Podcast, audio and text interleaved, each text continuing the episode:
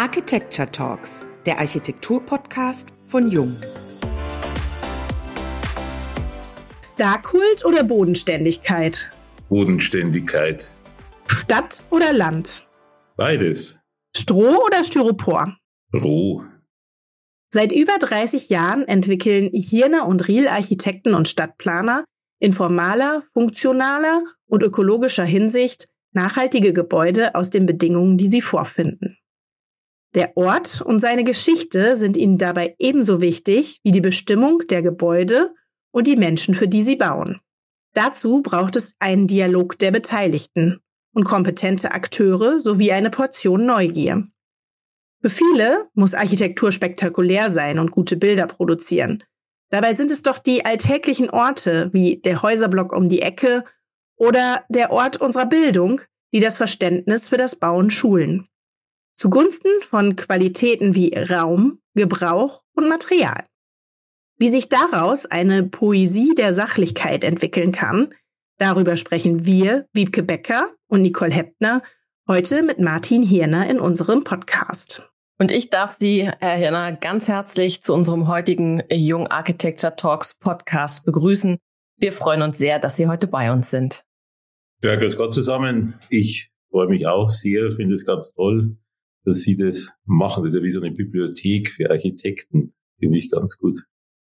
Dann nehmen wir doch gleich den Ball nochmal auf und kommen auf dieses Stichwort Poesie der Sachlichkeit und im Alltag oder beziehungsweise zur Alltagsarchitektur. Die Begriffe sind dehnbar. Wir haben einmal die Bauten ohne Mitwirkung eines Architekten bis zum Gebrauchswert einer Architektur. Was verstehen Sie darunter? Dieser Begriff der Poesie, den ich ganz gerne ein bisschen erklären würde und ein bisschen ausholen, weil Poesie ja zunächst mal nichts mit Bauen zu tun hat. Jeder denkt an Gedichte. Und vielleicht kann ich das kurz erklären, was ich darunter verstehe. Weil wir, also das Büro Hirne und Riel, wir hatten 2019 eine Ausstellung in der Architekturgalerie in München. Und im Rahmen der Konzeption mussten wir uns natürlich erstmal Gedanken machen, was wir so die letzten Jahre eigentlich gemacht haben. Das war ein guter Grund, darüber auch mal zu reflektieren. In dem Zusammenhang musste für diese Ausstellung natürlich irgendein übergreifender Titel her. Dann haben wir lang diskutiert und ich habe dann so als alter Grieche, ich habe noch eine humanistische Ausbildung mit altgriechischem Abitur. Und ich fand den Begriff der Poesie als Obertitel für unsere Alltagsarchitektur, die Sie gerade angesprochen haben, die es natürlich auch ist, der uns aber sehr wichtig im Büro ist und diesen Begriff Poesie, beziehungsweise Poiesie, also die mit I, das ist wohl anders konnotiert, aber das erkläre ich gleich. Und so eine Alltagsarchitektur produzieren wir ja auch und den Begriff fand ich deswegen sehr schön. Poesie kommt vom Griechischen, vom Poein, machen. Und machen ist ja was, was der Architekt den ganzen Tag auch tut und macht irgendwas, hoffentlich was Gutes. Und es bedeutet erstmal so das zweckgebundene Herstellen oder Verfertigen von irgendwelchen Dingen.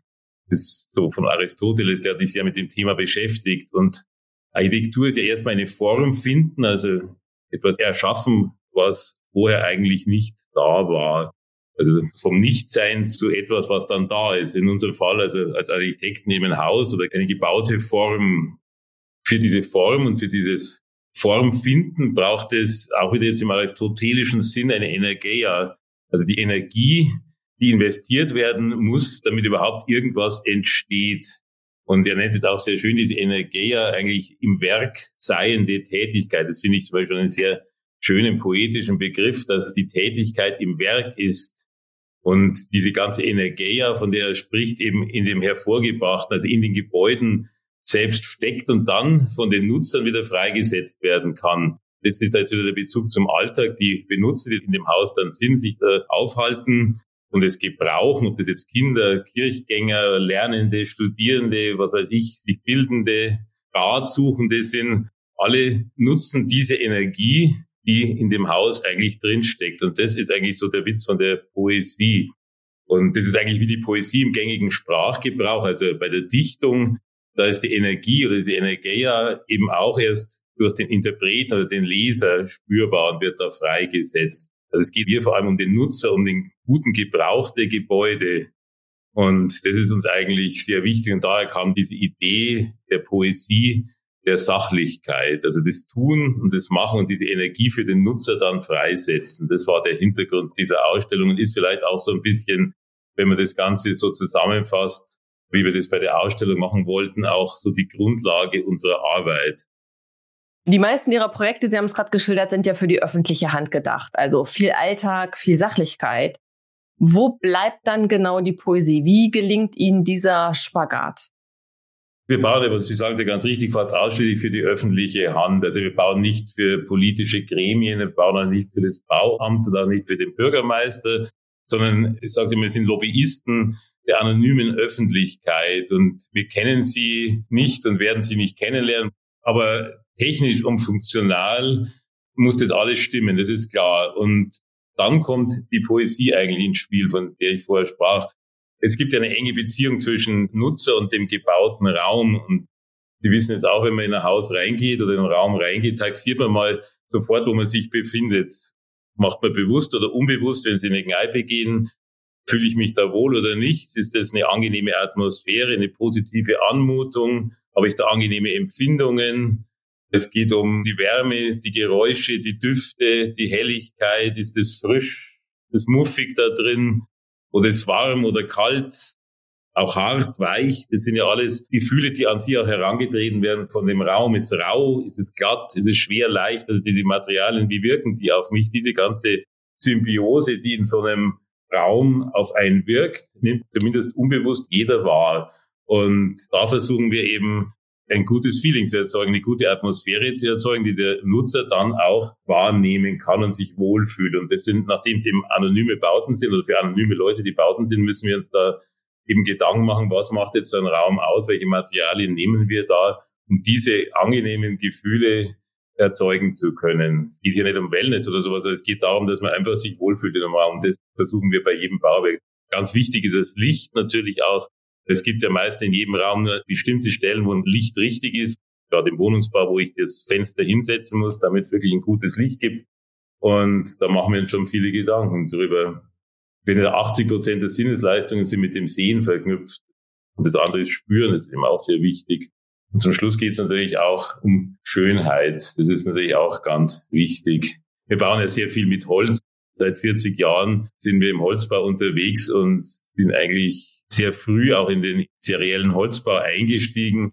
Und gerade bei Holzbau haben sie eine unglaublich positive Akzeptanz, wenn sie eine Kindertagesstätte bauen. Wir hatten ja das Glück, dass wir rund um München herum mittlerweile mehr als 20 große Kindertagesstätten bauen durften praktisch alle bis auf eine sind in Massivholzbauweise gemacht und ganz wurscht, mit wem Sie reden, ob das die Kindergartenleiterin ist, die Eltern, die Kinder sowieso fühlen sich sofort wohl. Also das ist einfach eine angenehme Atmosphäre im Holzbau. Sie haben diese ganzen Probleme, die sie oft haben, das Schimmel oder sonst was, gibt's ja nicht. Das Wohlfühlen ist einfach automatisch da. Wir versuchen natürlich auch, soweit es geht, viel Holz sichtbar zu lassen.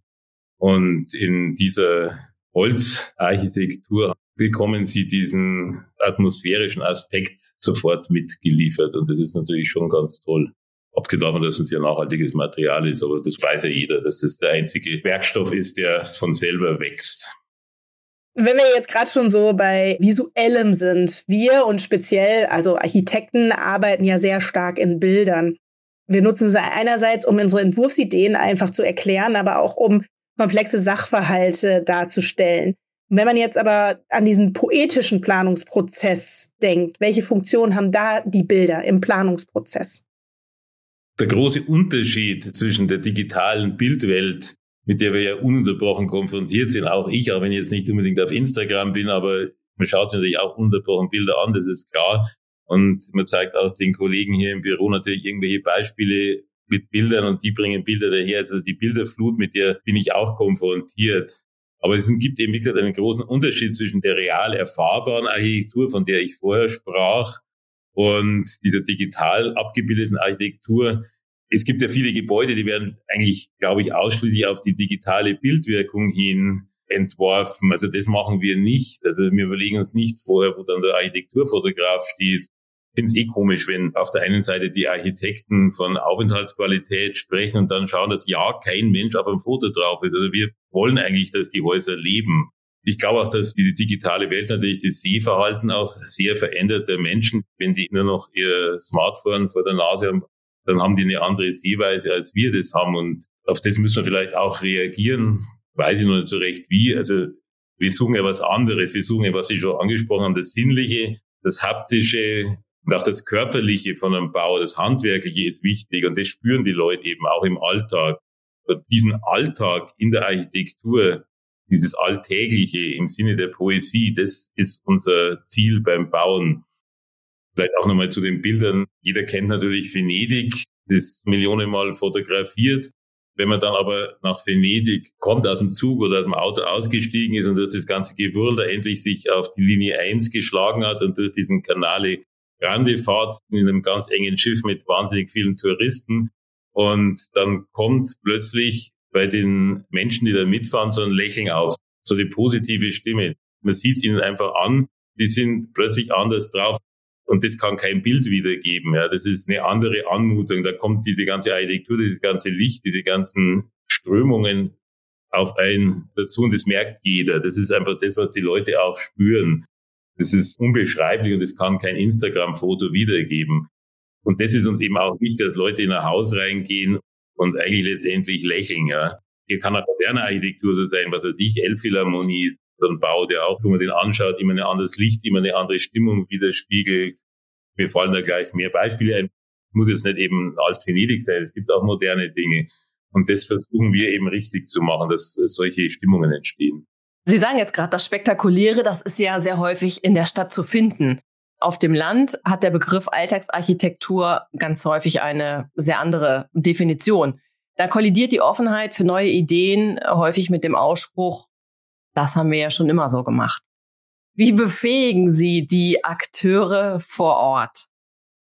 Ja, das ist ein ganz wichtiges und ganz großes Thema, vor allem in Bayern, wahrscheinlich in der ganzen Bundesrepublik so sind die bestimmenden Menschen, also gerade in den Gemeinderäten natürlich so drauf, dass sie sagen, das haben wir schon immer so gemacht.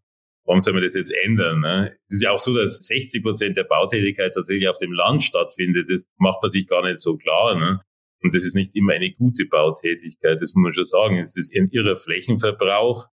Meistens am Land werden entweder weiterhin Einfamilienhäuser gebaut oder der Bauträger, der kauft irgendein großes Grundstück, wo ein kleines Haus draufsteht und baut da irgendein sechs- oder acht Familienhaus und dann verabschiedet er sich und interessiert sich für das Dorf und für das Leben da überhaupt nicht. Die Entwickler in den Gemeinden, die Gemeinderäte, die dafür zuständig sind, Bürgermeister, haben natürlich wenig Bezug zu moderneren Wohnkonzepten, also ich Genossenschaften, Baugemeinschaften, solche Dinge. Und das bräuchte man am Land ganz dringend, dass man einfach mal Beispiele zeigt, wie man auch anders leben kann als im Einfamilienhaus oder in so einer Bauträgerhütte die vollkommen auch mit dem eigentlichen ländlichen Bauen nichts zu tun hat. Früher gab es ja Hauslandschaften, da wusste man, ob man jetzt in Friesland ist oder in Oberbayern. Heute ist ja überall das Toskana-Haus oder Bauhausstil. Also das ist ja völlig austauschbar. Da wäre ein unglaublicher Beratungsbedarf in der Politik, dass man einfach den Leuten andere Möglichkeiten aufzeigt. Also da darf man nicht belehrend sein oder sagt, es geht nur so und wir wissen das besser, aber ihnen einfach mal Beispiele zeigt. Ich versuche immer wenn ich mit Politikern in Verbindung bin, Gemeinderäten, dass ich die irgendwie dazu bringe, was anzuschauen, zu irgendeinem anderen Ort hinzufahren. Wir haben kürzlich, wir einen Auftrag für ein Pflegeheim bekommen, aber habe ich die entscheidenden Leute ins Auto gepackt und wir sind drei Tage durch Tirol, Vorarlberg und die Schweiz gefahren, haben uns moderne Konzepte angeschaut, denen sind die Augen aufgegangen, weil die plötzlich sehen, man kann das ja ganz anders machen. Die Gedanken, die sie vorher hatten, sind alle auf den Kopf gestellt worden. Wir haben völlig neue Konzepte entwickelt weil sie es einfach gesehen haben. Und das ist dann gar nicht richtig, dass der Architekt da dort ist, wo man hinfährt, sondern muss der Bürgermeister sein, der Pflegeheiminhaber oder der Schulleiter. Die Leute müssen da sein, müssen wiederum der anderen Seite sagen, was gut ist, auch was schlecht ist. Dann lernen die was und plötzlich entsteht ein Denken. Also es hat gar keinen Sinn, so mit vor Ort zu reden. Man muss hinfahren, zeigen und das sind dicke Bretter, die man da bohren muss, aber dann geht schon was weiter, ja. Ich glaube, man kann nicht bloß sagen, wie das so zum Teil jetzt gerade so ein bisschen modern ist, dass man sagt, ihr dürft keine Einfamilienhäuser mehr bauen das ist ganz schwierig, weil die Menschen am Land natürlich auch nichts anderes kennen, bei allen Problemen, die das Einfamilienhaus baut, aber junge Familien, die auch nicht so viel Lebenserfahrung noch haben, die wollen halt ein Einfamilienhaus, weil es der Nachbar auch hat, weil es die Schwiegereltern haben und weil es die zahlen vielleicht. Das ist einfach immer noch sehr im Denken drin und da andere Möglichkeiten zu schaffen, wo auch Möglichkeiten für Freizeitaktivitäten, wo es ihre Surfbretter oder Radl oder was weiß ich unterstellen können, dass der Platz auch da ist, den sie brauchen. Sowas muss man einfach zur Verfügung stellen. Und am Land ist eine unglaubliche Notwendigkeit, da Aufklärung zu machen, da irgendwas zu machen, schauen, dass er die Politik erreicht und Ideen liefert, dann geht schon was. Wir müssen unglaublich auf dieses Land auch aufpassen, dass das nicht so zersiedelt wird, dass wir einfach wegkommen von den riesigen Gewerbegebieten, wo dann am Ortseingang der Penny und der Aldi und alle schon mal stehen und daneben ein riesiger Parkplatz, wo es im Sommer knallheiß ist. Diese Dinge könnte man vielleicht auch ein bisschen anders machen. Es setzt so ganz langsam ein bisschen Umdenken an irgendwelchen Orten mal ein, die man dann auch wieder als Vorbild zeigen kann. Aber da muss einfach dran gearbeitet werden. Wenn es mal zugebaut ist, dann dauert es endlos, bis das natürlich wieder weg ist, das Haus. Das schaut eben aus wie an vielen Stellen in Italien, wo auch alles zersiedelt ist und wo irgendwelche Gewerbegebiete da sind. Das sollte bei uns eigentlich nicht der Fall sein. Es ist immer noch ganz gut, aber da muss man aufpassen. Und aufpassen, was wir tun und was wir machen, ist ganz wichtig. Vorhin sind Sie schon auf die Kitas gekommen, die Sie bauen. Und man kann ja eigentlich sagen, dass so der Schwerpunkt Ihrer Arbeit schon auch Bauten für Bildung ist. Und jetzt nicht nur Kitas, sondern auch Erwachsenenbildung. Sie glauben an das Haus als Erzieher. Also, dass der Einfluss des Ortes, in dem die Bildung stattfindet, einfach auch unterschätzt wird. Was meinen Sie damit? Also da gilt natürlich die Poesie ganz besonders. Man kann da gerade bei Bildungsbauten natürlich tatsächlich auch architektonisch und im Sinne dieser Poesie auch was machen. Also anders als im Wohnungsbau, wo die Variationsmöglichkeiten jetzt nicht so breit sind. Und auch hier gilt natürlich diese unterschwellige Wahrnehmung, dass die Kinder einfach ein Haus als Erzieher wahrnehmen, dass sie einfach lernen, wie sie mit einem Haus umgehen können, was ein Haus ihnen bietet. Wir bauen auch gerade in Kindertagesstätten oft auch irgendwelche Spielhäuser ein, irgendwelche Dinge, die die Kinder dann, wo sie ihre Fantasie walten lassen können, wo sie irgendwas damit anfangen können, was aber noch gar nicht so vordefiniert ist. Also wir glauben ja, dass das Spielzeug gar nicht so das Wichtige ist, was die da so alles kaufen. Das ist ja irre wir bauen ein Haus, da müssen wir wahnsinnig sparen, weil kein Geld da ist. Und dann zum Schluss kriegen die Erzieherinnen einen Etat von 100.000 Euro und einen großen Katalog und kaufen dann irrsinnigen Plastikzeug zusammen, damit die Kinder ruhig gestellt werden. Da haben wir auch gar keinen Einfluss mehr drauf. Finden wir ganz furchtbar, weil wir glauben ja, dass ein Kind eigentlich sich selber das erarbeiten muss, mit was es eigentlich spielen soll. Also ich bin neulich an so einem Waldkindergarten vorbeigegangen wo so ein Bauwagen steht und daneben saßen die Kinder im Kreis und haben irgendwie was gebastelt aus dem Holz, das da rumlag, waren völlig zufrieden, das war super und das ist eigentlich das, wie ich mir Erziehung und Erziehung ist eh schon so ein komischer Begriff, aber wie ich mir das Leben von Kindern in einer Kindertagesstätte vorstelle, dass einfach die Kinder selber auf Ideen kommen und darum versuchen eben in den Häusern Möglichkeitsräume zu schaffen, die nicht vordefiniert sind, wo sie irgendwann aufsteigen können, wo sie tatsächlich auch mal runterfallen können. Weil das müssen die Kinder ja auch mal lernen. Wenn sie nicht wissen, wo sie runterfallen, dass sie, wenn sie runterfallen, dass sich wehtun, lernen sie das ja nicht. Also das ist ein anderes Thema, aber dieser unglaubliche Sicherheitswahn, den wir haben, das ist ja Irrsinn. Und Sie haben es ganz schön geschildert gerade. Weniger ist mehr, ne? Häufig. Gerade bei den Kindern, die brauchen gar nicht so viel. Die sind da viel, viel genügsamer, als wir manchmal glauben. Zum Wohlfühlen, auch ohne vielleicht zu wissen manchmal warum, gehört ja auch natürlich die Materialwahl dazu. Und eine Aufgabe für die Zukunft, die wir ja alle gemeinsam haben, ist der ressourcenschonende Umgang mit Rohstoffen. Auf der anderen Seite kommt natürlich kein Gebäude mit nur einem Material aus. Wie müssen wir zukünftig bauen? Was sind da Ihre Erfahrungen oder auch Ihre Empfehlungen? Es ist für mich ein tägliches Problem tatsächlich, weil ich da viel drüber nachdenke und ich habe hier 50 Leute sitzen, die jeden Tag Arbeit brauchen. Und unsere Arbeit besteht aus Bauen trotzdem vielen Holzbau, nehmen wir auch viel Beton. Es geht gar nicht anders, weil der Keller, Erdgeschossplatte, oft mal, wenn man so eine Holzbeton-Verbunddecke machen müssen, dann ist auch wieder Beton. Ich finde das ganz furchtbar, aber wir müssen das machen.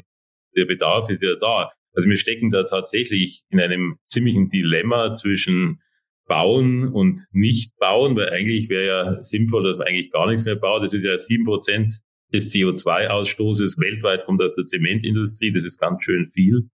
Aber wir können hier in unseren Breiten ohne Zement nicht bauen und insofern müssen wir uns halt immer überlegen, was wir eigentlich bauen. Also welche Bauaufgaben übernehmen wir? Ist es überhaupt sinnvoll? Muss es so groß sein? Braucht man eine Tiefgarage? Ist zum Beispiel ein Thema, das ist immer wieder habe. Gerade am Land ist es natürlich oft gar nicht anders machbar. Im Land die Mobilität immer noch sehr vom Auto abhängt, da braucht man uns gar nichts vormachen. Aber in der Stadt kann man eigentlich auf die Tiefgarage sehr oft verzichten. Und gerade wenn wir für Genossenschaften bauen, versuchen wir immer, die Stadt dazu zu bringen, was es meistens auch gelingt, mit wenig Stellplätzen auszukommen und damit wenig Tiefgaragenplätze zu machen. Also ich will sagen, es geht darum, was planen wir? Ist es wirklich notwendig? Können wir auf das verzichten? Können wir mit anderen Materialien arbeiten und können wir vielleicht das ein oder andere auch weglassen, was man gar nicht braucht? Das ist eigentlich die einzige Lösung, die ich jetzt, wenn ich nicht jetzt aufhören will zu bauen und sage, es geht halt nicht mehr, muss ich sagen, ist das Bauvorhaben sinnvoll? Bringt es einen Mehrwert? Gibt es Freude? Ist es was, was die Gesellschaft braucht, was die Gesellschaft weiterbringt? Und hat es einen tatsächlichen Mehrwert für alle? Und wenn es das hat, muss man schauen, welche Materialien nehme ich dafür her? Was muss ich wirklich machen und welche kann ich weglassen? Und wie kann ich das so ökologisch wie möglich bauen? Das immer Holz sein muss ich gar nicht gesagt. Es gibt auch tolle Ziegelbauten, das kann man genauso machen. Nur ob ich jetzt eine Wärmedämmverbundfassade hinmache, da bin ich sehr skeptisch. Wir versuchen das, wenn es irgendwie geht, zu vermeiden. Also eigentlich machen wir es so gut wie nie. Jetzt sind wir fast am Ende unseres Podcasts. Zum Schluss stellen wir unseren Gästen immer eine persönliche Frage. Dead or Alive. Mit welcher Person des Zeitgeschehens würden Sie gerne einen Tag im Leben tauschen? Bin ganz gern ich selber. Das ist auch gut. Sie sind mit sich im Reinen. Eigentlich bin ich immer mit mir im Reinen. Das will ich überhaupt nicht sagen. Aber ich setze mich mit mir selber auseinander und das ist für mich schon Arbeit genug. Eben gerade solche wie vorher angesprochen, solche Dilemmata zu lösen zwischen Bauen und Nicht-Bauen. Aber mit wem möchte ich eigentlich tauschen?